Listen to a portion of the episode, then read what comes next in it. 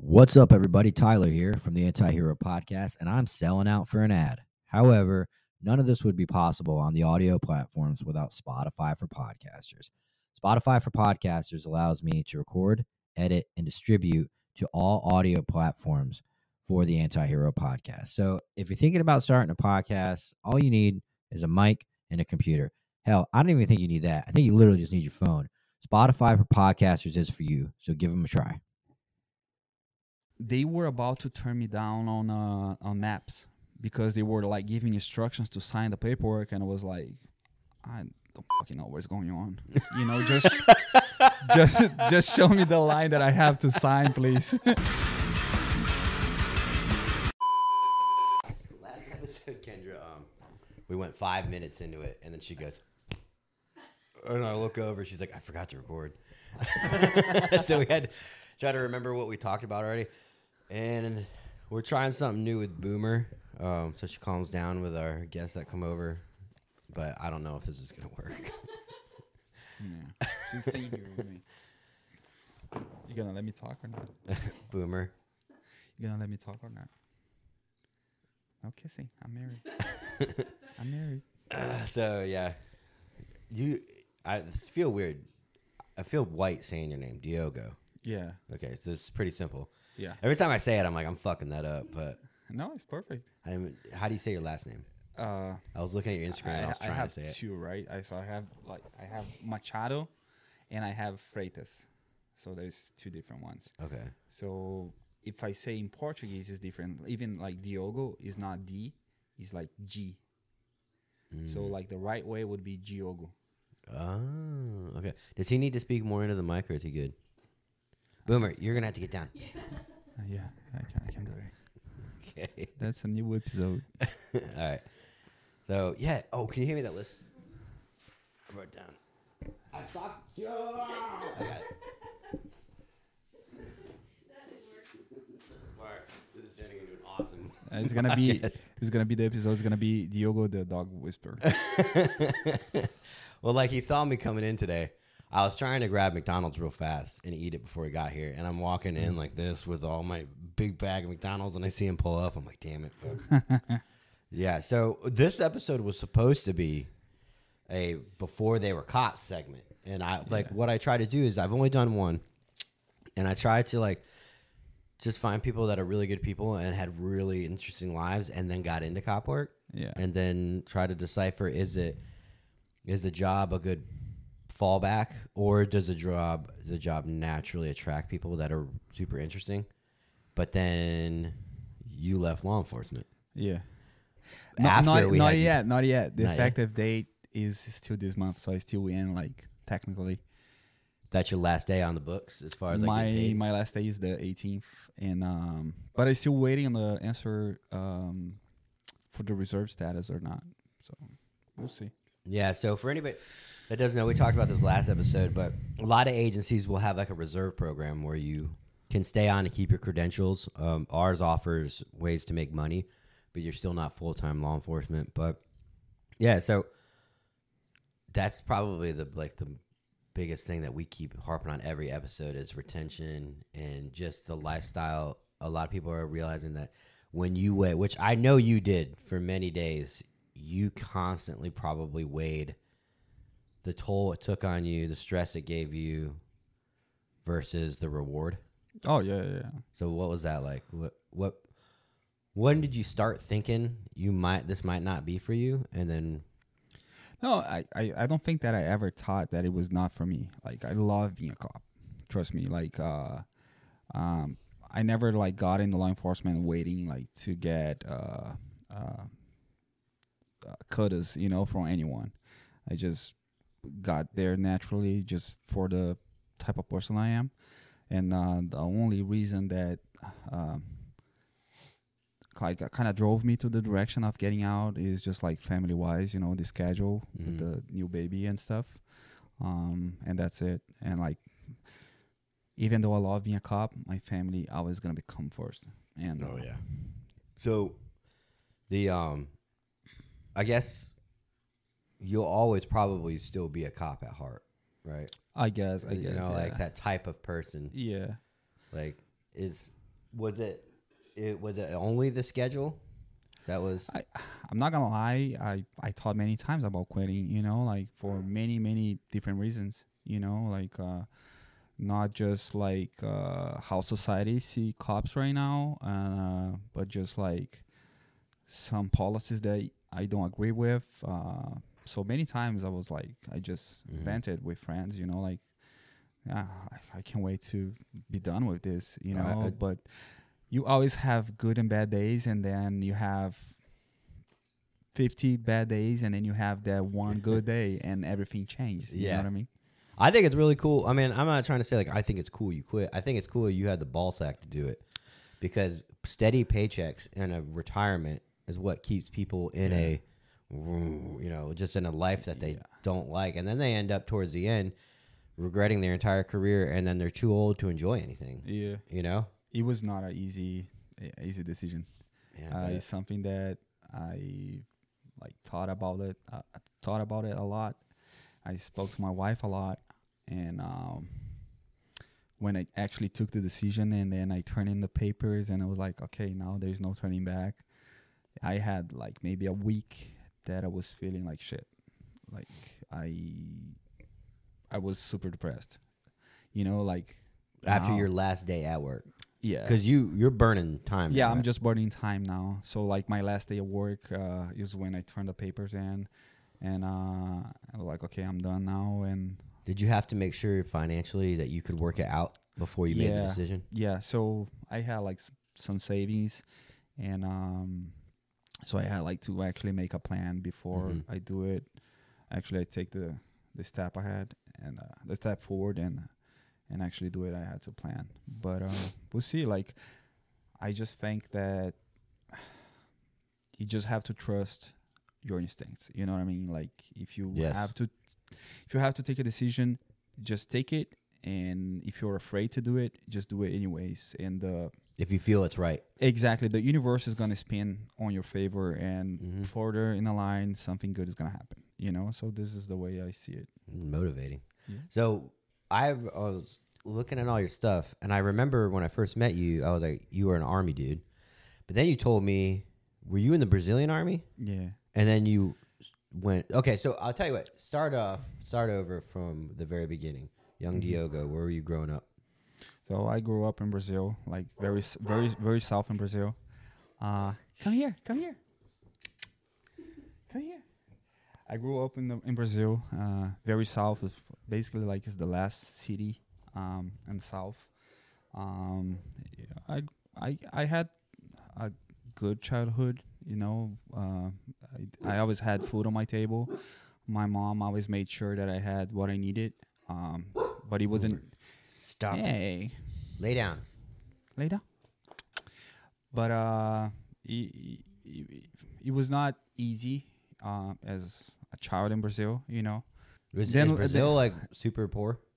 uh, is Ah, it, it depends really- the area. It's so arrogant of me. yeah, no, it's no. like Brazil, like super poor. it, it, it, it, it depends the area A lot of poverty. yeah a lot of, a lot of poverty so the the neighborhood that I grew up like uh we barely had pavement on the street Really? it was like uh, most of the street was just like uh some sort of like uh it's not sand but it's like kind of like um I don't know how you say that in English but uh it, wa- it was not paved uh, like open sewer you know what I mean hmm um, I was just I was playing on the street with other boys, uh, barefoot, playing soccer, uh, fighting. Um, That's poor. yeah, and then uh, later on, I I got a job when I was uh, 16, and uh, I was teaching uh, computer to elderly people. Oh, For a little really? How yeah, did you learn how to do it? I always liked computers, you know. Really? So uh, yeah, I had a friend in high school that we we used to try get each other's computer. Uh, Get into each other's computer. yeah, yeah. I was trying to be a hacker or something like that. Um, so that's how I got in the computer. I always liked it, and then I was I was like very patient with elderly people, and um, I started like teaching, and then I started working like in a pharmacy, um, just doing like the like the contability of all the medications that are in stock and stuff and then I start actually working a pharmacy and like in the the the like selling the medication and stuff. Then um, I got in the military. Then I, that was when I was What year 18 was to that? 19. It was like 2004, So 2005. you joined the Brazilian. Are Yeah. they modeled a lot? Are they modeled after like the U? Not after, but like the U.S. Army. Like, yeah, kind of. It's very similar. In did they? Did you do any deployments with them? No, usually Brazil, uh, they just like support other troops. Yeah, but it's more, enough. more, yeah, but more like in uh, peaceful like situations, more like for support. You know, like um, How's just his- to help other people that have like uh, natural disasters and stuff. They go and help, or a country that needs help, they go and help. Mm. Um, more in that way, not like to take over a country or. You know. but uh, There's fucking jujitsu the way through everybody. yeah, yeah. So, So- I, I I joined artillery uh, in Brazil. Oh, you were in artillery, Yeah. and then how many years were you in the army, Brazilian So army? Brazil, the military is mandatory. Mm. So everyone everyone when they complete 18 years old, they have and they have to enlist. There's so many. There's a couple reasons that they can drop you. Uh, it's just like if you have like so- certain like uh, medical conditions. Is it kind of like the things that would disqualify you here? Yeah, kind Same of. Same type of yeah, things. and in Brazil, like it's very hard, like to have uh, a job with. Um, in Brazil, like the empl- when you are employee or employer, they have different rules from here. But like you sign like some papers, it's really hard to get someone to sign your papers that you're working for them, right? Uh, oh, so but if you yeah. have a job, you can get out of military. service. Exactly. So in that time, I had a job like that, and I quit my job to join the military so they wouldn't drop me, because I really wanted to get in the military. Like I, I always loved the military. You know, uh, I was like play as a soldier when I was young. yep. We'll get you into know, that. I was crawling in the kitchen, you know, and then um, so I always wanted to be part of the military. um, what? When did you head to the states? And what made you want to come to the states? How did you do it? What was that like? So it it was it was a dream that I I, I, I always like watch movies from U.S. you know and see like people having nice things and you know like having a nice life and uh, I never thought it would be possible and then I came here to visit and I was so like oh my god people live the, the way they live here is awesome you know Mhm. if you work, you can have whatever you want. You can be whoever you want. And then uh, I came back to Brazil and I didn't stop thinking about it. And then uh, I had all my life figured out. My my wife uh, had her profession in Brazil. She was doing fine. Um, and then um, I had my business. I was doing fine as well. And I was like, I look at her. I was like, why do we? F- what do you think if, if we do this? And then she was like, what do you want to do? And I was like, I want to join the military in the U.S. And she was like, Are you sure? I was like, Yeah. And she was like, Okay, let's do it. Exact like that. She was You joined the U.S. military from Brazil. so. I did. I actually I had no idea how was the process to join. I just knew that you need to be legal here, right? Mm-hmm. So I did all the process to get my papers before I come. So when when I, when I moved here, You know, there's a border that's not secure, right? You can just come through that. Yeah, right. that's a that's a new thing. uh, so when I got here, I called the recruiter like on the same day. Actually, my wife. You moved here f- first. yeah, I Le- moved, well, I moved. after you did the process. yeah, after I did the process with the paperwork, I moved to LA.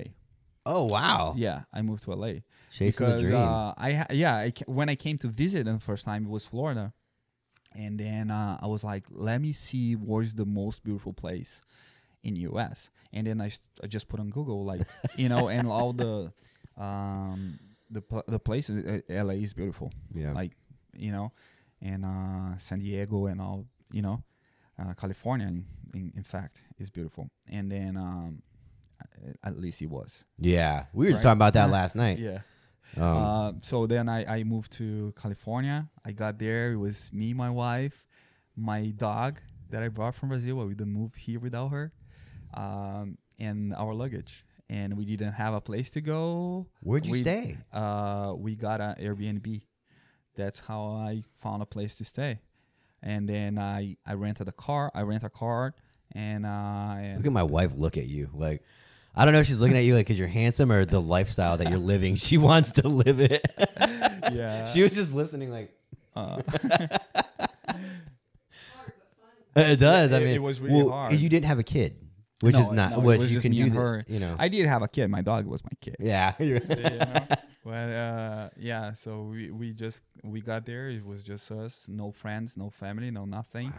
And uh, my wife is amazing, bro. Like she's the best partner I could find, you know. And um, and then we started looking for places to rent. We didn't have social security. We didn't have anything. Man, Places didn't want to rent anything for us, you know. And uh, it was hard, but then we finally got a place which was super expensive. So all the savings that I got, they were like, it, it, I was losing all my money like super quick yeah. and uh but in the first day that i got there uh i i searched on google like for a recruiting station and then uh i called my wife was the one to talk because she speaks english So way- your English wasn't very good.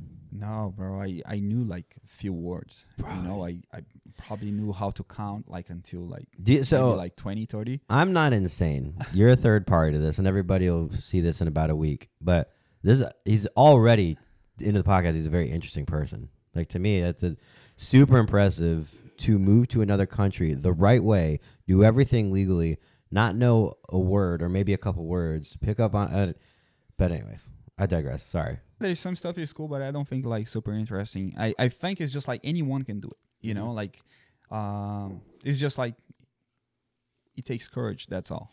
You know. So uh, my wife called and like we started like trying to set up appointments, and um, I heard a couple no's because I didn't speak any English. For from military recruiters. Yeah, yeah, yeah. Uh, I I was calling a bunch of them, uh, especially Every Air, Air branch? Fo- yeah, uh, the Marines. I was already too old. Uh, Uh, I was thirty, so uh, the Air Force didn't even like give me attention because of my accent. Yeah. You know, like yeah, I didn't speak.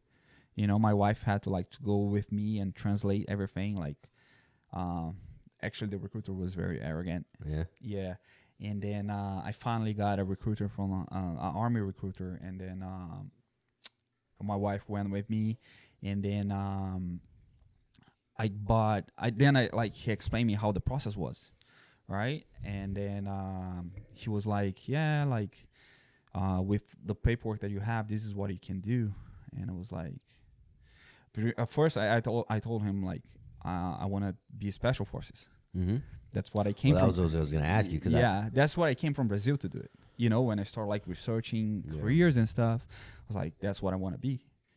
And then uh, when I got to recruiter, it was like, wait a minute, you're not a citizen, you don't have security clearance. uh, You know, like um, y the, all the jobs you can do is these jobs, and then it's gonna depend on how much we score in the ASVAB. Mm-hmm. You know, and I was like, "Why what is the ASVAB? you know, I had no idea. They make you do long division on paper Yeah. with no calculator. That's the ASVAB. yeah. and then uh, he explained the process and was like, okay, cool. Like from all these jobs, like which one is the closest, like, or which one would facilitate me to get into it. And then he pointed infantry. I was like, okay, that's that's the one. You were a grunt. Yeah, Nice. yeah. So I went home that day. I ordered from Amazon uh, ASVAB a book, and I'm pretty good like with memorizing stuff, right? So I started like taking tests, and like you can see like the right and wrong. And so when I take a test, I can see uh, you can see like all the wrong answers and the right one, right? So I memorize the right ones. So when I take a, the real test, I maybe I, I'm I'm lucky and I have like maybe some of the the questions that I had in the book, they are in the test, and I was really good with numbers. So like physics, math, like all this is universal. You know, you don't have to know the language to do it. Mm. So I took the ASVAB and I scored seventy, Yes. and I and I got like a GT score. It was like like two or three points over what I needed. so for you had like forces. a 112 or 113? Yeah. Because I had a God, you fucking scored better than me. I lived in the damn country for 19 years before I took yeah it. so that that's the thing right so i got out of the the office and the recruiter was like did you cheat and i was like no like how would i cheat like I, i'm in a room like you all you guys can see me like i don't have anything on me and then he was like we're gonna have to send you to a confirmation test Oh, get the fuck out Yeah, of here. yeah. For real? for, for real. So they sent me to MEPS to take the confirmation test, and I got the same score. Really? Yeah. Wow, that's so okay. So you joined the army. You joined active duty, Yeah. and then you joined the infantry. Yeah. So you, what year is this? This was uh, 2016, but I would count as a 17 because the my shipping date was in uh, January, so it was like the beginning Oh, of 17. Yeah, yeah. Okay, damn, bro. I had been out for five years, huh? Yeah. So, all right, you joined, and then from what it looks like on your social media, you do get a chance to go Yes. to yes. Uh, I the got Q course, chance. right? Or Yeah, selection. no, just se- just selection. I it.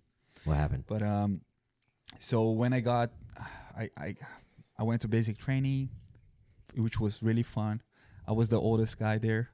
You know what I mean? I was 30, 30 Yeah. I was 30, 31 at that time. I actually my birthday was on basic training.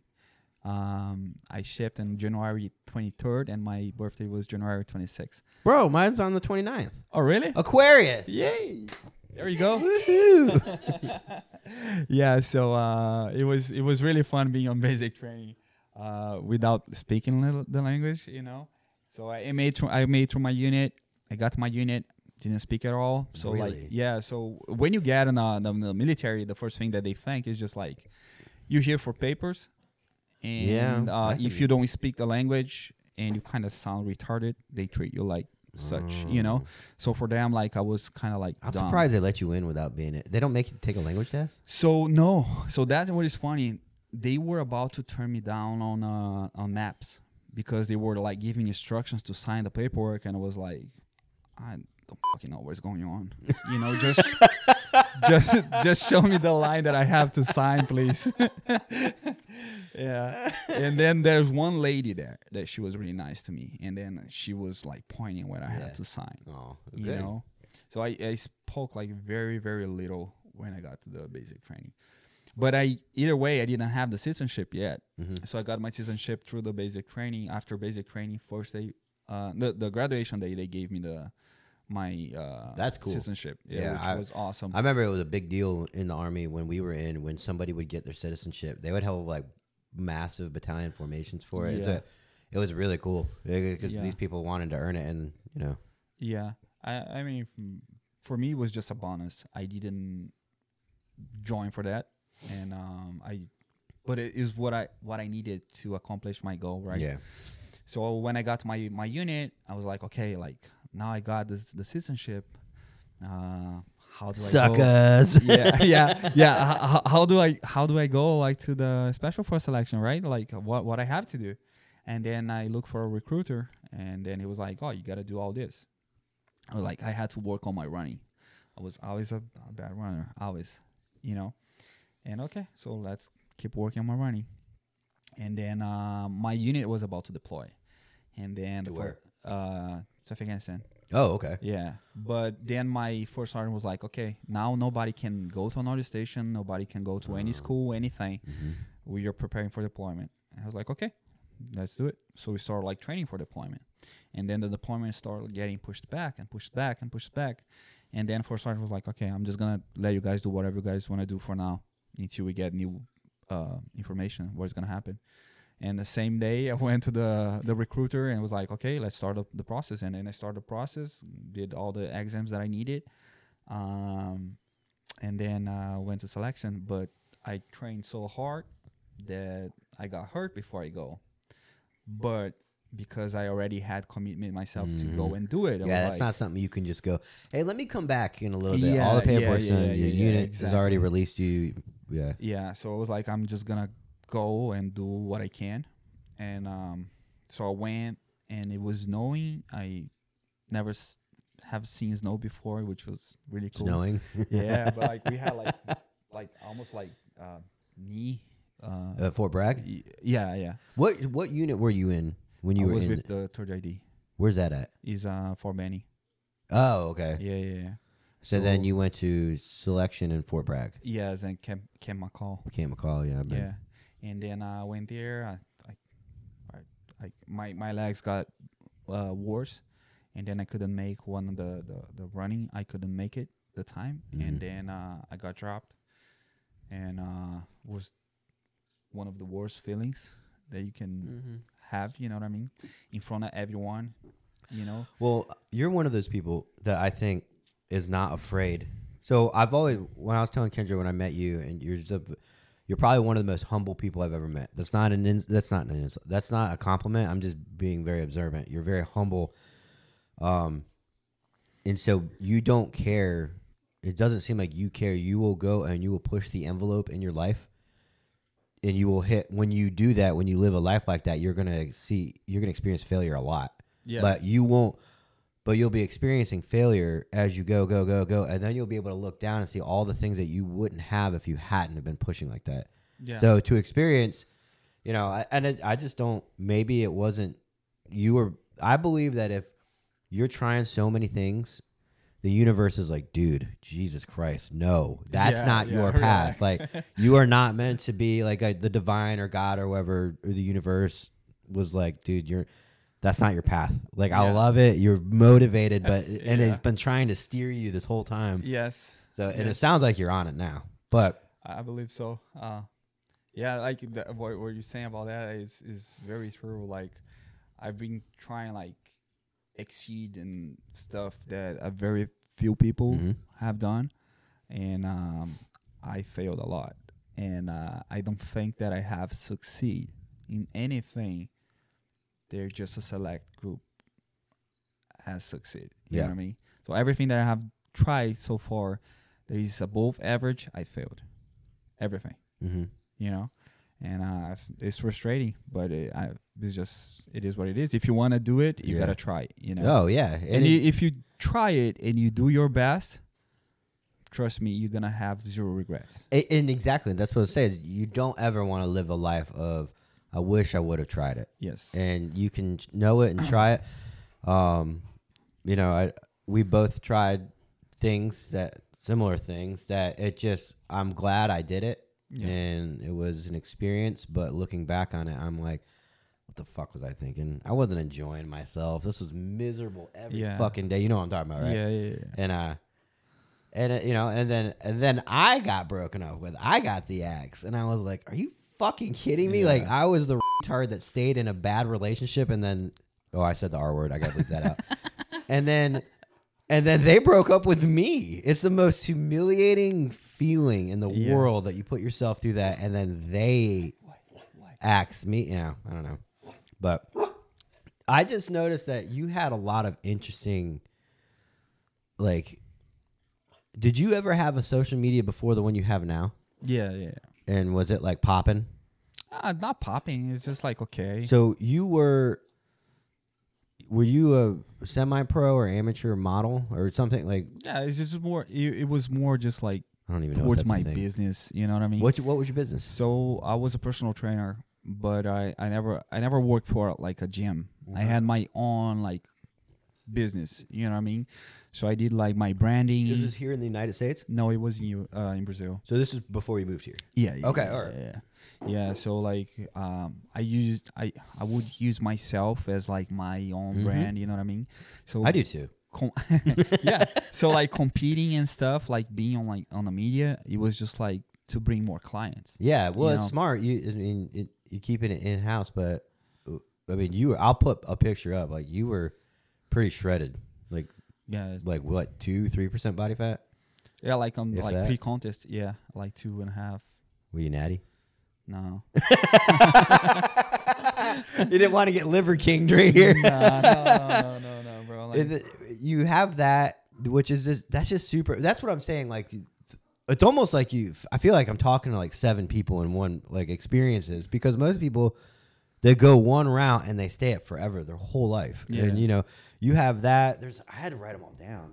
Um, you're. Let's talk about this. When did you? Well, you're Brazilian, so you've probably been doing it since birth. But BJJ. no, actually not. Like I, I yeah, yeah. I, I always like uh, I always liked ma- martial arts when I was like since re- very young. So I, I've done like taekwondo. I don't know how to say that in English. but- Taekwondo. Yes, perfect. Yeah. Thank you. Like karate. I got you. Uh, capoeira. Uh, I have I have done it all. Uh, like boxing for a little bit, and then uh, when I was interested in jiu-jitsu, I was having this conversation with a friend of mine last uh, yesterday.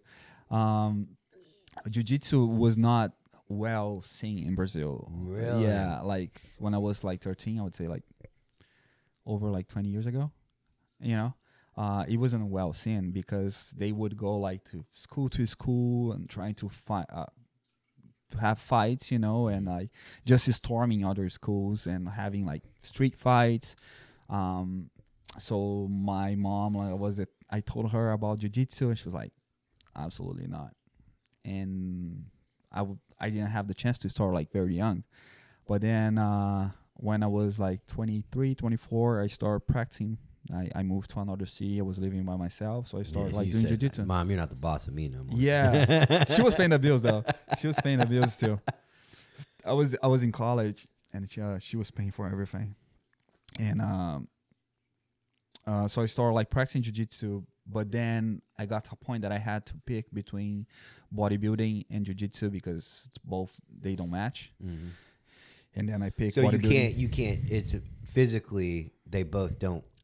They both It- hurt each other. Like as far as like yeah it's just like bodybuilding like if you want to like grow muscle there is just like certain amount of calories that you can burn in that day you know what i mean yeah, you can't be. you, you gotta eat a every day. lot you know Yeah. and uh it's not easy to eat uh clean food So you left your business mindset to s- pursue BJJ. Not not really like so that's what i said i had to pick between one or other and i picked uh, bodybuilding. So I, I was bodybuilding Oh, like okay, for okay, okay, like got you, sorry. seven eight years you know? So i i, I practiced jiu for a, a little bit and then i stopped. And then i would like go to a class here and there you know what i mean? But not like something like every day or uh, Yeah. three times a week or something like it would be like once a month once every three months. But i never lost contact with you Yeah. know and then when i got out of the military is when i was like okay i'm going back to college trying to get a degree here in us um, just to get in law enforcement. And then um, i was like okay i'm just gonna go back to jiu-jitsu because i was i needed something like for my, men- my mental yeah, you know? Yeah, yeah, and uh, jiu-jitsu helps a lot with that. And then is when i start practicing again and then uh, i start taking serious and then i was at one point i was training three times a day. Three times a day. yeah i would go to the gym like 5.30 i would have the class at 6 uh, go lifting but just like for jiu-jitsu like you know lifting for jiu-jitsu and not trying to get Yeah. big or anything like that have the class at noon have a little rest and then go back to the class at 6 so i was training a lot for What year was that? You give or take. that was uh 19 2019. So, and you are a purple belt now. Yeah I know you don't like. It's Yeah, not. It's I- just I don't you just like the, the experience of. yeah yeah But if you had, you're a purple belt. yeah Okay. So, dude, I don't know where where we work. Men are like respect you based off your belt. Like, oh, he's a purple belt. Oh, yeah, he's Oh, cool. yeah, then. no, but I like when they say, "Oh, he's just like a white belt," and the white belt goes and whoop their ass. You know. So yeah, yeah. that's me, why I don't care. me and Diego talked a lot about m- me training, and she told me to bring this up today because Yeah, I, I've been trying. I well, I saw a video. Actually, our entire agency has seen a video of Diogo uh, respond. I'll let you talk. I'm telling your story, but it's the video where you responded to a call, Yeah. and it, what from what it looked like, your training, like no, I don't want to say kept you alive, but you had you won in the sense that Yeah. because you were training. Because if do you feel like, well, you tell the story. I, I would say that that situation kept the other guy alive Hmm? because I, I would say that that situation it didn't keep me alive. It kept the other guy alive. Oh yeah, because you, You know didn't I mean? have to escort. Or escort. exactly. I don't have to escalate anything. You know what I mean? I know English too, man. Yeah. yeah, but that was a, a burglary in progress, uh, which I think that nobody took too much seriously because it was like a gate, gated uh, neighborhood, and uh, and like all the houses are similar. So we Mm. had like a bunch of calls like this when uh, the person just got in the wrong house because Mhm. all the houses they look similar, right? But uh, but I was I was nearby, so I got there first. Uh, and then uh, the owner told me that the guy was still like in the garage. And then uh, okay, so the guy's in the garage. I got there, I picked. I saw the guy inside the car still, and the the guy actually parked his car inside the garage. and then I I saw the bad guy did? The bad guy did, and then I I I I, I picked. And you know, I, I, I know that I have done on that day like a bunch wrong stuff that if it was nowadays I would like approach differently. But like I didn't call the tag of the car. I didn't say anything. Yeah, you know, or like or not even like I make I'm making contact on anything. Yeah. You know, I was just like I'm not letting this guy go. That was just like my thinking. You know, and I saw that he was not paying attention to the, the door. And then I approached the car. He was uh, like kind of laying on his steering wheel. And then I pull him out of the car and I was aggressive with him in the beginning, you know, just like to show like my presence. Mm-hmm. But I saw that he was not understanding me, and it was like maybe he doesn't speak English. Mm-hmm. And then I started speaking Spanish with him, and then he You speak Spanish? a little bit. It's, it's just very broken. Kendra, stop staring at him. He's not that dreamy. Is- is- I'm just kidding. I know, I know. It's just being a dick. yeah. So, uh, uh, my my English, my Spanish is worse than my English. Okay. I. But I mean, you can still, uh, on an operational level, you can use it to get the job done. Yeah, yeah, yeah, yeah. So I kind of start like giving him commands in, in Spanish and tell him like to relax. Like I was just trying like to figure out what was going on, and that I need to put him in handcuffs at that moment. He complied for a few seconds, but I knew that he wasn't like complying, complying. So I didn't even like pull my handcuffs out. So the point that I put just my my my my my hand on top of my handcuffs, I saw that he was speaking to see what I was doing. Like, okay, this guy is gonna resist, or let let's see what's gonna happen. So when I put my hand on top of my handcuffs, he turns towards me and pull his his hands, and then he starts saying, "I'm not a criminal. I'm not a criminal. Don't touch me." And I was like, "Relax." And then I start like kind of like pushing like slowly him inside the garage because I, I didn't want him to run or get inside the car. Uh, later we f- later I found a gun inside the car. Oh, did you really? Yeah, yeah, yeah. Holy shit. Yeah, it was in the door. Oh, so that that changes this whole thing. Yeah, yeah, yeah. Because yeah. if, all right, keep going. yeah, so uh, I started like kind of like pushing him towards the uh, inside the garage, so we were like between the wall and the car. So we had like a very little space. I would say like maybe three, four feet between the car and the the wall. And then I started telling him like, relax, relax, relax. And I saw that he was like kind of like walk, still walking towards me, and like I was like, okay, this guy's gonna fight, and okay, let's It's just game on. yeah, and then is when I took him down. Uh, we fell like in a, in a, a plastic table that was on the on the wall. Uh, he didn't fell down completely. I tried to pull pull his arm that he was like standing on it, and then he tried to bite my my biceps. I pull my arm. We stand up again. I was able to get on my radio. It was like county final one. And then uh, I was like, okay, bro, like now you're gonna go for good. And then I I, I gave him like a hip uh, throw. He fell, and I fell on top, and uh, I had to stay with him on the ground like for 12 minutes into. You controlled him on the ground for 12 yeah, minutes. Yeah, I got we got to a point that he gave up on the fight. Then I transitioned I transitioned to a mount position, and then uh, I saw that my camera was not uh, on the mount, so I I picked up my camera to put back on, and then he started fighting again, and um, at that point uh, he put his hands on around my neck, but I thought that he was pulling my vest. I felt my my body going numb. I was like, I know this feeling. I'm getting choked. Oh. So I put my hand on my vest and I pull my vest. And I was like, hey, it's, it's still the same feeling. I was like, he has his hand on my neck. So I looked down, I punched him twice on the face. He let it go. And then I put him in a, in a Kimura. Oh, actually, it was an Americana. And I put him in an Americana lock, which is like a shoulder Mhm. lock. And then from there, I told him, like, if you move from now, it's to hurt. I'm I'm gonna break your arm. And I told him in English, in Spanish, like, so you you understand that, right? And then he was like, yeah, and I was like, cool. So uh, we just stay in that position until my backup arrived. Dude, that is 12 awesome. minutes. And unbeknownst to you, there is a gun in the car. Yeah, That if he had gotten up from you and it was able to get away from you, yeah, he could have went and got that firearm. yeah, And and firearms in, in in cars are weird in that door because, you know, when you're you're not think when your your mindset was like you said, keep me alive, keep him alive. Do not give any unnecessary harm to someone Yeah. to to place them into custody because that's you know it is our job to safely uh, enforce the law and put people into custody. But you know your mindset if he if he were to get up from you and go to the car, your mindset's not he's going to the car to get that gun to kill me. It's he's going to get in the car to get away. Yeah. So you're not at level of like I'm gonna fucking kill this dude if he goes to the car. You're at the level of your mindset's trying to keep him from getting away, Yeah.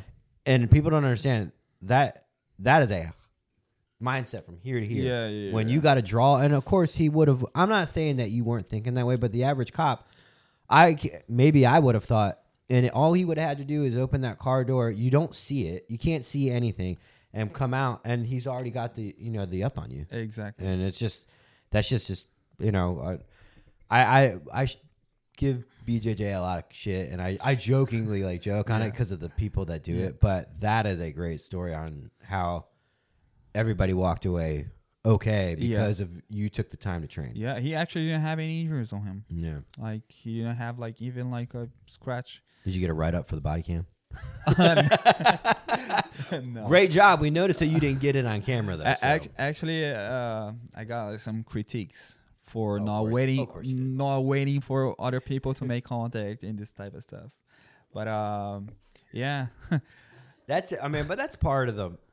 They do take away a lot of the fun out of police work because you'd be the first one to say, and I agree that it is safer, it's smarter to not do that stuff. But that's the whole point of becoming a cop. exactly. That's You what I tell people. You know what you I mean? and Yeah, now I could have wait for my backup, and maybe the guy would turn his car on and just Yeah, and now you're just taking a report Yeah. as a witness Yeah. to a crime, and you know, it's I get it for those things maybe for those in. Uh, you know, Kendra would be the first one to say in a robbery in pro- or burglary in progress. Please wait for your backup. However, if you can, and it's gone so bad now to where new officers are waiting for their backup to a verbal, like a, a verbal, uh, an argument between two people, and someone calls the police. You know, usually cops just walk in and go, "Shut up, shut up. What are we arguing about? Are you Yeah, gonna be yeah, good? yeah. You're not gonna fight? All right, I'm out of here." But now, no matter what noise complaints, people are waiting on their backup around the corner.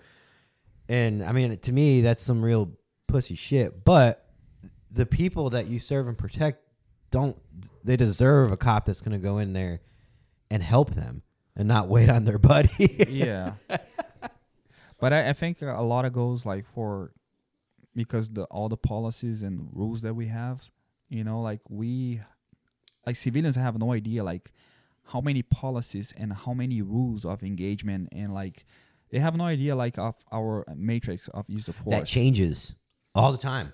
Yeah. No, it's not called a use of force at Matrix anymore. It's called a response to resistance. Oh yeah, yeah, you changed that. Come on, man. Yeah, yeah. it's more PC. But I mean, it's just when it's always changing.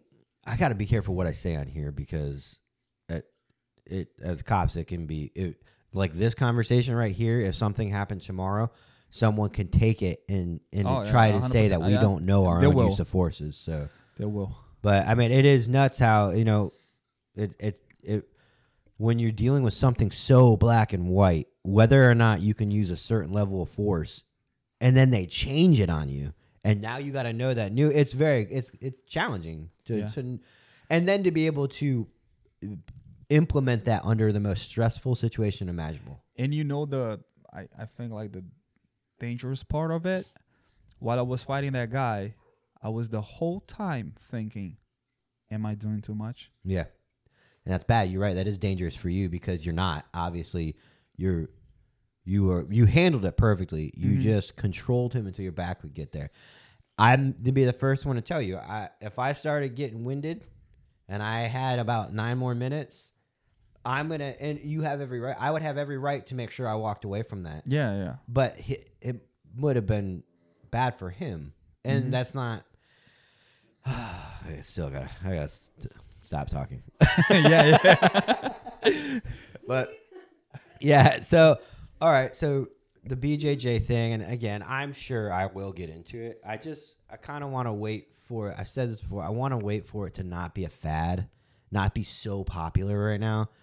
Um, I kind of want it to like. It's kind of like when you listen to a band and How many years gonna you you wanna wait? You know, and the, and he's offered to let because you got mats at your house, right? Yeah, your yeah. garage is a gym. Yeah, it is. Like His his he's got a, a studio in his house. He's got a garage that's a gym. You know, it's just like I hate leaving my house for ev- anything. Like I don't like going to restaurants. I don't like going out for anything. Mm-hmm. So everything that I can do at my house, I do at my house.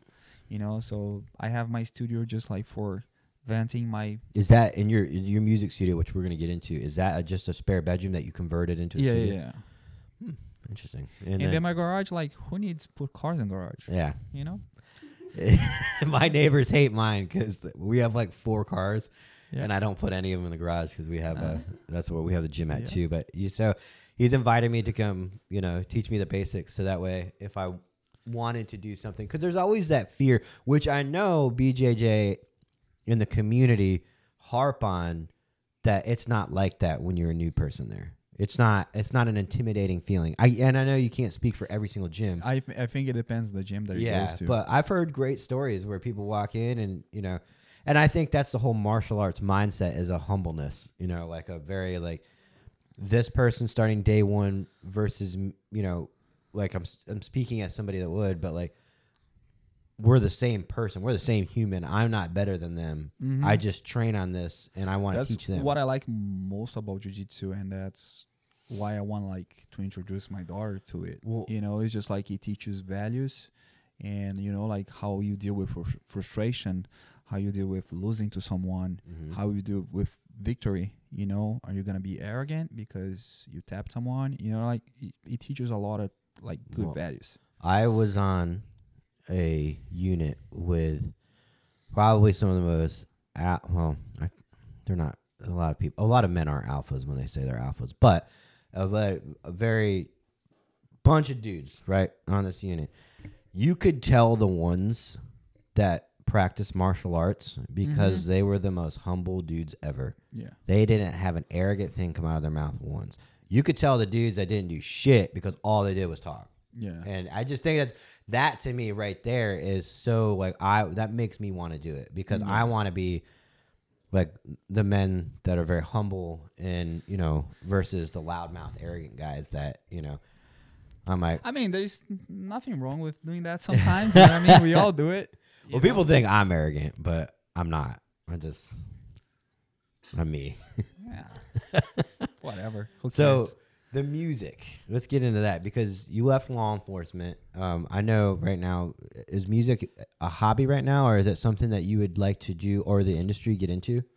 um, not like professionally, like for real. No, it's just for fun, right? I I've been a musician since I was like 12, 13. Is when I started like playing guitar, and um, I built the studio more like for because I I was if I was in Brazil, would never be able to have a studio like that. Yeah. and then like it was just like equipments that I always wanted when I was a teenager. You know, like that amplifier that oh my god, I see my favorite musician playing with the amplifier. Oh my god. yeah, god. looking through magazines. yeah, yeah, yeah, yeah. Like I used to play from magazines, you know, like I want to learn a song. There's no internet at that time. in When I- Brazil when- or yeah, just no, the no, time? no. When I, when, I, when I was young, like there's no eh, the, the internet was like right in the beginning of the internet, but like you didn't have much Remember stuff what- online. I remember when I started playing it, they had Tab Crawler where you would go and like look up tabs. But it was- Yeah, and, you see, I don't even remember that. We didn't have that Yeah. in Brazil, I think. and then you know they and they would they would have to have the song on it. Yeah, we would buy magazines that uh, each magazine comes like with I don't know like uh, Guitar, ten music, Guitar World and stuff like that. yeah, ten musics, and then ten songs, and then there's the chords for uh, Mm. those songs, and that's how I learned. Yeah, have you always been into what style of music do you play? I've I've sent you some hard stuff, and you just kind of been like, Uh, you know, I, I, it's just like I love music. Period. I like every kind of music. I like hip hop. I like metal. I like rock. I like, I there's like the Brazilian styles, you know, and I, I love everything.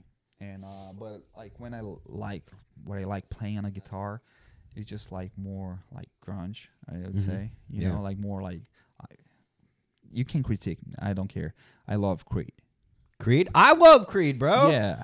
Creed is. Uh, I bought Creed's first album when it came out in like '97, and they were they were very like you said, very grungy and very raw, Yeah. like even lyrically. Yeah. Yeah, Yeah. I- and people they they got the the Christian stigma, and I think they ran with it because it, there was a lot of money to be made there. But their first album. It's, it's dark. I don't. I mean, it could be Christian influence, but it's I, I think there's some influence there. Uh, the the vocalist is kind of like crazy. yeah. Yeah, I watched a bunch of his interviews and was like, oh my god.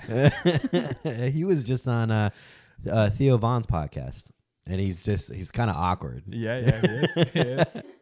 Um, but yeah, like Creed is my was my favorite band when I was a teenager. Like when I started like actually pl- playing like guitar, because before we have like a music style in Brazil, which is kind of like dancing style, you know. Mhm. So that's what I used to play in the beginning. That's what I used to like. And then like when I start like the first time that I liked distortion is it was with Creed, you know. And then I was like, oh my god, like how can I What play did you? that? What kind of music did you play before you, distortion? yeah, it was just like I have I like uh, acoustic guitar, you know, and just like more like is is a style that you don't have here, but it's just like a dancing style, Yeah. you know, like from Okay. Brazil. And there's like a little uh, four uh, strings uh, instrument from Brazil that I play too, and uh, it's just like for this type of Hmm. music that I'm saying, you know, and uh, um, You want to answer it? No. no, not disturbing. She's still calling. uh, I I'll call her later. But uh, yeah. So that's um, I, I, I that's the type of music that I used to uh listen before, like distortion. Mm, okay. And then I sounded like a like I was like, uh, you listen to music. What did you play before distortion? Like, yeah. uh, all music before. yeah. no, there, there's a bunch of like music styles, and um, but then I, I heard distor- distortion, and then he opened like a Mhm. new world, you know. So you like to do the playing, but I also notice you like everything on the back end too, the production side of it. Yeah, I, I it's Which- I, enjoy recording.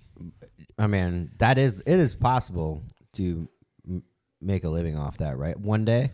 I, I don't think so. It's just like you have to dedicate yourself fully to that because like every like if you wanna like talking about recording, if you wanna like mix, you know, uh, a song, it's gonna take like a long time like, to actually mix like professionally, you know, like to clean up all the tracks, to hear track by track, all mistakes, everything is out of time. You don't want it to be work. You want it to be something that you want it to stay. yeah i want to just have fun Yeah. you know so and uh and right now i just want to dedicate all my time to my daughter and my wife that's all i want to do and of course have some fun when i can so i can go to bjj or play guitar play What- drums What's next, occupation wise, or or education wise?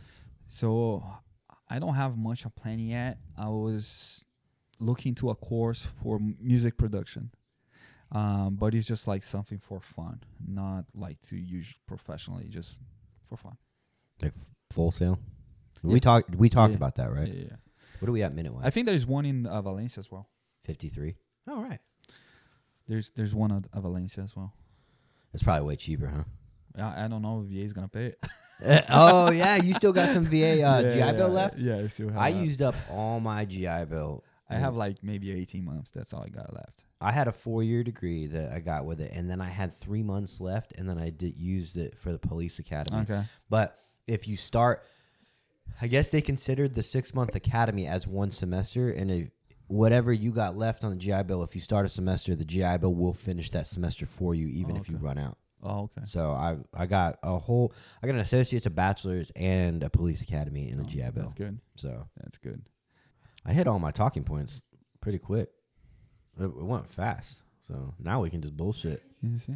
Yeah. I told I dude, you're an interesting dude. I don't think it is, but it's, it's fine. maybe right. listening to someone else talk about those experiences, Yeah. you're gonna find that, that person interesting. Well, and it's like you do a lot. I mean, like just things like you know how to scuba dive, right? You are you Yeah. scuba qualified? No, not qualified, but No, I mean I've never been in water more than ten feet. It's just, it's just I was looking at him like, damn, is there anything this guy doesn't do? Because you ride motorcycles, right? Let's talk about that. That seems. Have you ever wrecked? uh, just like minor accidents. Um, Minor motorcycle accidents. yeah, just just minor. Never broke anything, thanks God. Uh, but like I used to like ride sport bikes in Brazil, and uh, we used to race on the like uh, on the highway and stuff, and uh, I had a lot of fun. Um, we had like a motorcycle group. We had like a bunch of like around like ten guys that we would ride together every like weekend. So I had like some, I would say like phases in life. You know, like oh this, now I'm a musician. Now I'm a bodybuilder, and now I'm a military guy, and now I'm a cop, and now you know like so I I have these phases in life, and uh, I like I always liked like doing different stuff. I get bored yeah. really quick. Yeah, and it's I. I mean, I guess maybe I can relate to you so much because I have not nearly as cool or challenging, but you know, I I was in a band. Like the first thing I ever really remember doing in high school was I was fourteen. I I was thirteen, and the Linkin Park had just dropped their first album, and I was like, "Oh man, this shit's dope." My buddies were in a band; they were playing it, and I was like hanging around them, and uh, I remember wanting to join a band, and I was like, "Hey guys, will you let me join your band?" And they're like, "You don't play anything," and I was like, "I can learn to be a DJ. Yeah. I'll be a DJ, right?" Because Linkin Park just say they have a DJ, and they were like, "Nah, bro." So I was like, "You know what? I'm gonna have." So I I picked up a guitar, I bought a guitar, and like a hundred dollar combo. It sucked, and Yeah. it was um, and I would every day for hours, and all of a sudden within I don't know a couple months, I was like, I got asked to join a band. So it's kind of like one of those things where you like, like my buddy was we're in another band, and I was like, I know that they're at some point they're gonna need a guitar player because I I looked at their current one and he was just a chode, and Mhm. sure shit. My buddy goes, "Hey man, I got a guy named Tyler, and he knows how to squeal." I was a big Zakk Wylde fan. I was Mhm. the only dude in that whole scene that knew how to squeal, and uh, they were like, "He could squeal." So, and I had a garage, so my parents let me bring the whole band in. So then that that started my band days, and then one day, I just decided that I was going to join the military, like out of nowhere. Um, I joined within a couple couple weeks, I want to say. I mean, because I tried to join the Marines first, and they said no. And then I went to talk to the Army recruiter, and they were like, "We have a quick ship bonus, and we'll send you." Why did you say no? I have a tattoo on my neck, Oh, okay. and it showed through the PTs. So, but Yeah, army has waivers for everything. you E- can't even, speak English? exactly. That's what I was about to say. and uh, so I joined the military, and that started like this weird path for me where I got rid of anything creative and artistic and went straight into like cool guy like stuff, which is like you know what I'm saying? Does it make sense? Like oh, everything you dreamed about being a kid, the macho stuff, playing cops, playing military, and then I went and did it, and then um, I had gotten into some trouble, so I was not qualified to be S. I couldn't do SF for like two years because of the charge that I caught on the when when I was in active duty. Mm-hmm. So I just got out, and I never really entertained anything like that, which is kind of a bummer. I wish I would have, but I don't think it was the right path for me. So then I became a cop, and I'm realizing now that like I had talked to you. We were at the range once, and I was like, "Do you ever feel like you just kind of like went off?" on a wrong route and now you're rerouting yourself back to like a more because you're not an aggressive personality you're not a dominating personality. Like you're you're not like that. "Arr." Yeah, And but you know, could, you could do it all, but but you know that that changed. I was, I was like that when I was young. it's called steroids. no, even before, even before, even before. You know what I mean? Like, Mhm. uh, as growing up, like in the neighborhood that I grew up, um, if you're not being, ag- if you're not gonna be aggressive, you know what I mean? Forgot you grew up in Brazil. yeah. So uh, it was a, I, w- I would fight like every week. Really? Every week. Yeah. I like got- sanctioned. Like I'm gonna meet you behind the house fight, or like were you just it's like bro like i would like i i, I got um expelled from the school uh, my mom would get uh, called out of the school my stepdad my dad Uh, he, I, I, he's my stepdad, but I call him my dad. He, he raised me since I was nine. But like, by the age like 11, 12, he was getting called every every uh, week in the school, and he was like, "Okay, I'm I'm done. Just don't call me anymore." You know, like uh, I'm not You were that going. kid. I'm not going to do whatever you want to do. If you want to punch him, whatever you want to do, I'm, I'm okay with that. But I I I I, grew up like the, on this type of like environment. You know what I mean? Like the the kids on my neighborhood, they would get all together and like beat me up. They would catch one by one and beat them up. you know, Vengeance yeah, like mine. bro, it was so it was so crazy. I was telling this story to a friend of mine. We were talking about this like yesterday. Um, um, so I had one story. It was pretty funny. So these three kids, they got together. They beat me up. I got home crying, and I the rule was like, no, don't enter the house crying. Is that your was that your house rule or is that a Brazilian? yeah, no, rule? no, my mom. Your mom. She was like, Oh, if you damn, fought, hard. if you if you fought someone uh, uh, on the street, that's fine. You know, you shouldn't be fighting. But if you fought, that's fine. If they beat you up and you get home crying, I'm gonna beat you up again. Your mom said this? Yeah, yeah. That's that's what was my mom's rule. So I got home crying. and She was like, "What is wrong?" And it was like, "Oh, these three kids, they got me together, and that's why the only way that they would beat me up was in, in a group." My mom was like, "What?" I was like, "Come here." She grabbed my hand. She walked outside. We all we all live in the same street. she knocks on the first one door. The mom opens the door, and she was like, "Bring your son outside." The mom was like, "What? Bring your son outside." She brought their son outside, and my mom, my mom looked at me and was like, "Go." I beat him up. We went to the next house, and she did this for the next one as well. Bro, you just single handedly beat the shit out of these kids in front of their Yeah. moms. Yeah. Is that Brazil though? Like honor?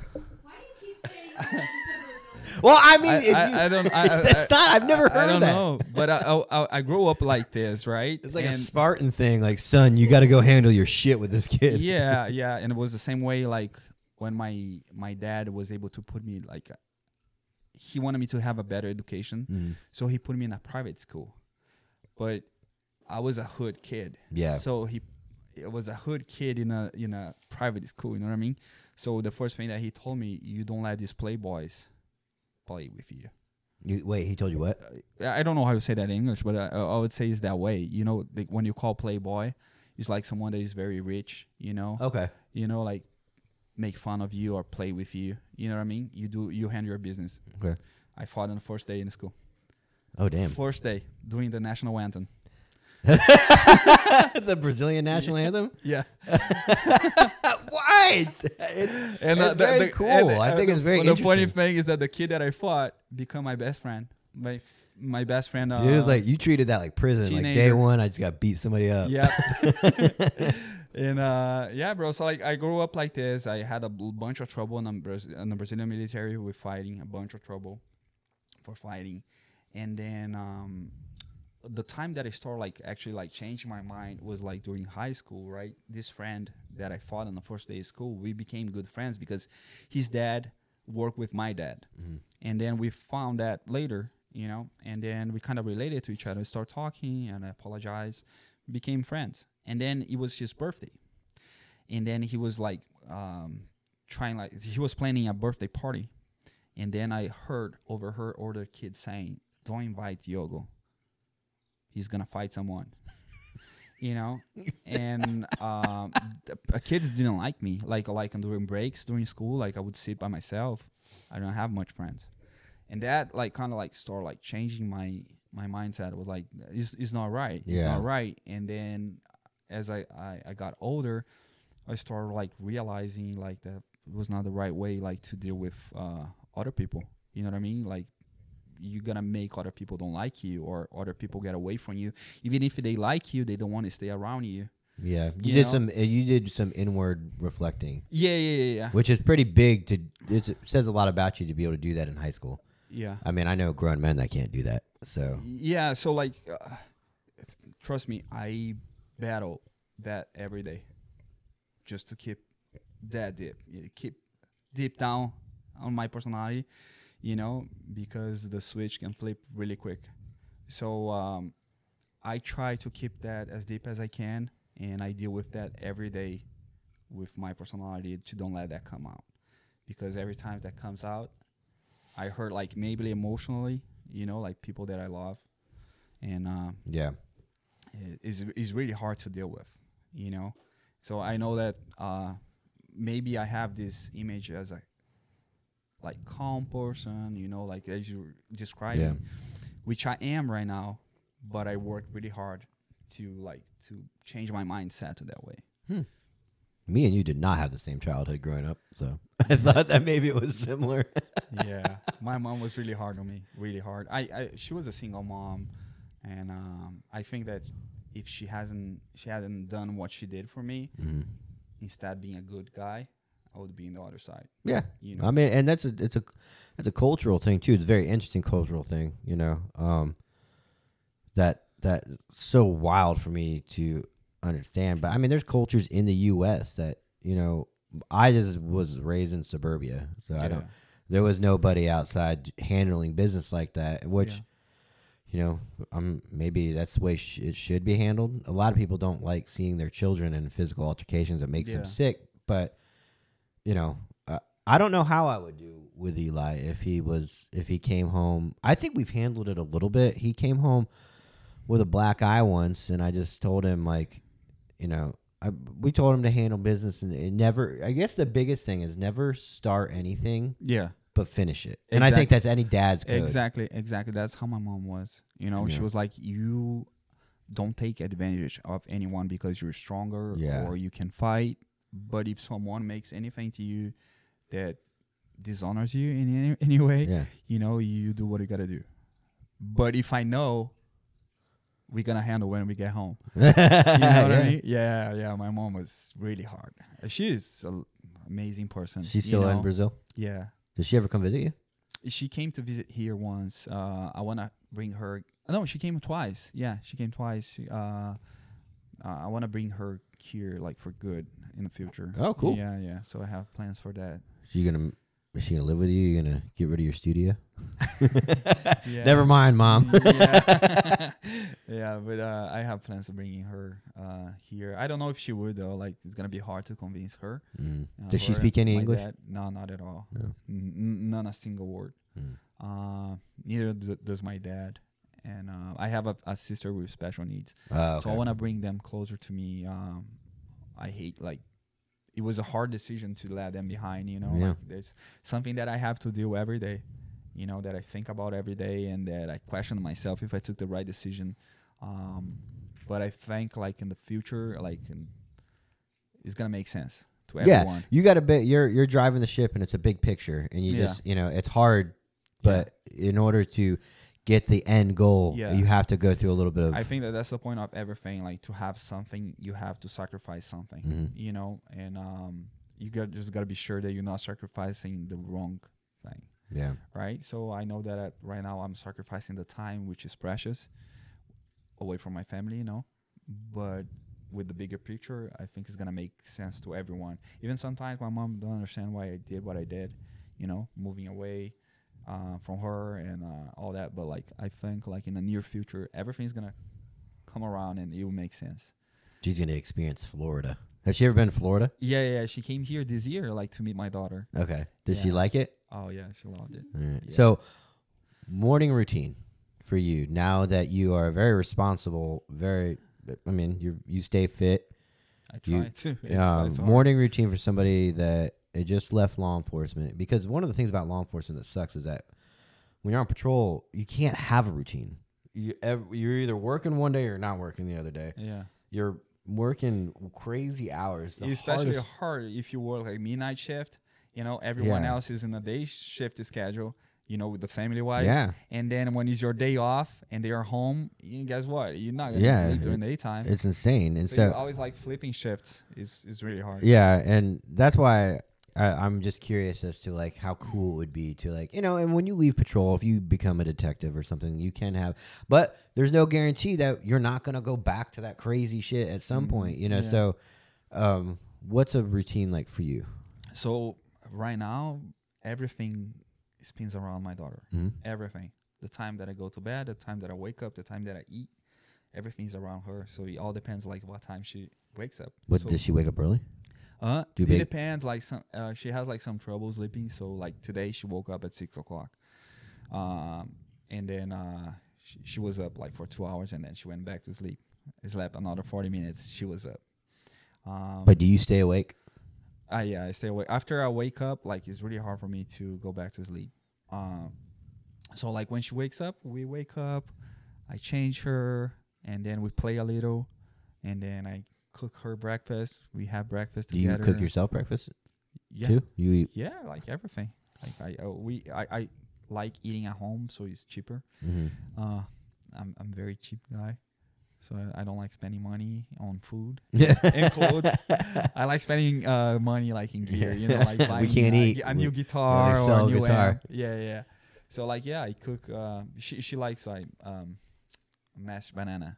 So I put like some peanut butter, banana, and give it to her. I have my breakfast. I eat the same thing every day. What is it? Um, so uh, my my breakfast is three eggs, two slices of bacon, um, one slice of bread, uh, a bunch of like I would say like maybe ten to fifteen strawberries with uh, a mind. You, you handful of lost me at strawberries. a handful of um, blueberries and uh, raw honey, uh, raw honey, and uh, coffee.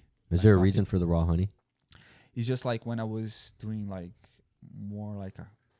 It, it was not a diet. I was just trying to change my lifestyle, and I got used to eat it. Mm-hmm. This is So I was just eating like fruits, um, and meat, and it was all I was eating when I was preparing for Yeah. that um, tryout.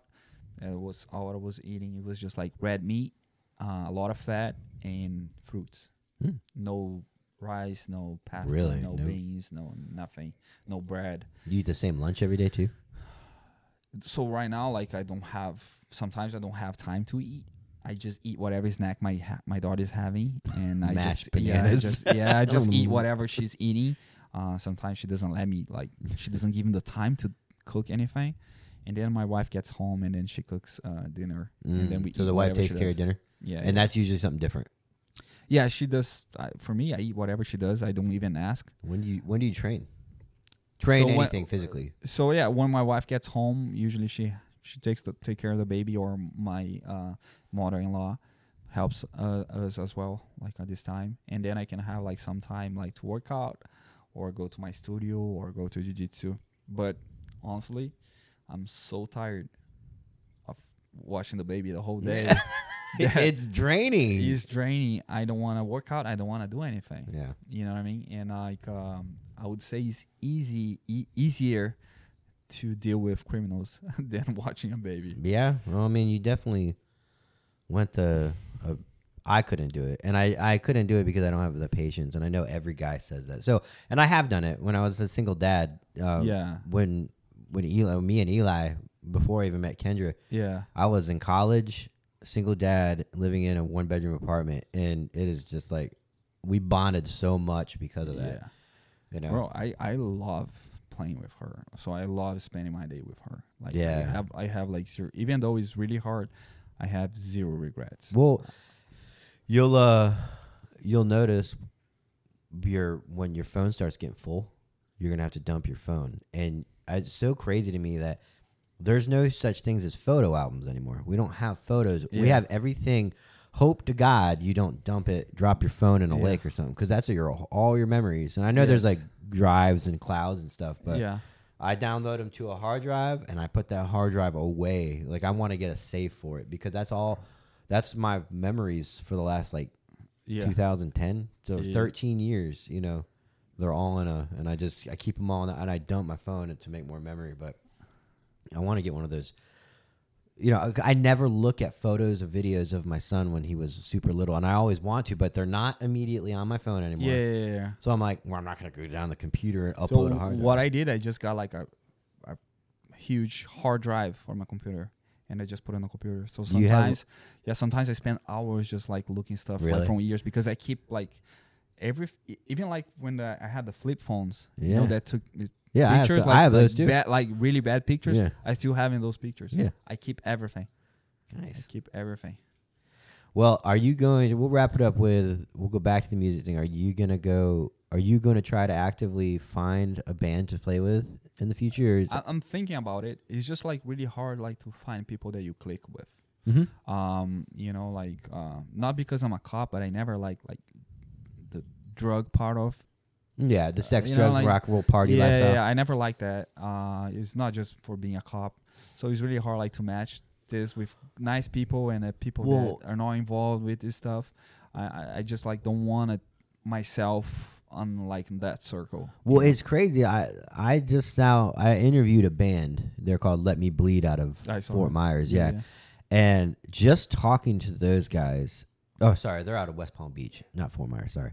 Um, talking to those guys made me realize like he, the singer, treats it like a business. Mm-hmm. They don't do touring. That's not a thing anymore for younger bands because you it doesn't make any financial sense. Everything Mhm. can be made online. Mm-hmm. You're you're no, anything you can do content created and music, you can make money for. So there's no point in touring and all that stuff. And they none of those guys they're all family men and they're in a Yeah. band. And like when I was growing up as a kid, that wasn't a thing. You know, Mhm. you it, our I- I our wa- heroes were all insane people that did drugs and ruined their lives. yeah, yeah. But uh, I, when I had bands when I was young, like I always was lucky enough to find people that it was nice to be around. Mm-hmm. Um, the only time that we had like just one guy that he didn't he didn't match much with our like our our style, we just like changed him to for another one, you know. But um, that's it's something that I really want to do. It is just like find good people to play with. You know, for me, like to invite someone to my house and let they come into my house. I gotta know who they are and trust them and really like them. Yeah, it's know? a it's super weird. Yeah. you know because what if it doesn't uh you know it it's we it's hard because what if you start jamming and they're a great person but it, musically it doesn't match anymore Yeah. and it's almost like dating you know like Yeah, hey yeah, sorry we had great times but it's not the route i want to go Yeah, and also like, if I do get into it, I'm probably not gonna do anything at my house. I, I it's just like, I'm very like, um, when you say uh, selective, hmm who I keep around my family. You know, myself is one thing, and another thing is my family. So we're just like to have people hanging around Yeah, my house, I especially with a daughter.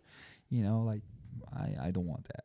You know, so I really wanted to, but if it's gonna happen, probably not.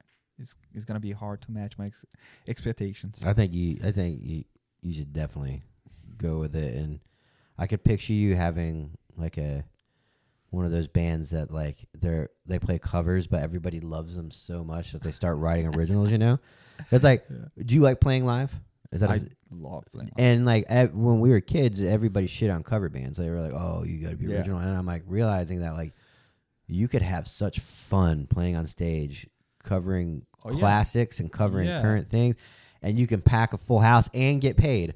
Yeah. Or you can go the original route, and it's a lot harder because you're writing music that no one gives a shit about. And so I, I had two bands. One was uh, my first one. I had the band like for four years, I think, and it was just like covers. We had like our original music, Mhm. you know, our original songs, but we didn't play much. Actually, one of our songs was playing on the radio like non-stop back in Brazil. really Yeah, I thought that it would happen. You know, like I was like, oh my god, it's gonna happen. Huh? one of your originals. Yeah.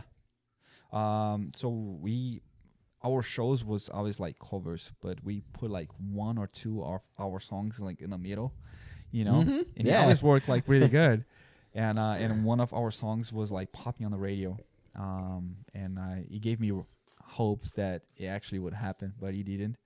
Um, and then my my second band, it was just originals, and we actually recorded a uh, full album and stuff, and it sounds pretty good. I love it. Sometimes I, I even listen to it, but uh, we never had like much attention because I guess it was just like originals and like this style of music too. Like in Brazil, like rock doesn't have much uh, attention. You know, it's more like dancing music, and Mhm. you know, so All right, man. Well, I really appreciate you coming over here, making the my drive. pleasure. And uh and if you guys like this video, please like. If you like the content, please subscribe. It really helps out. And uh Diogo, appreciate it. Thank you, thank you so much.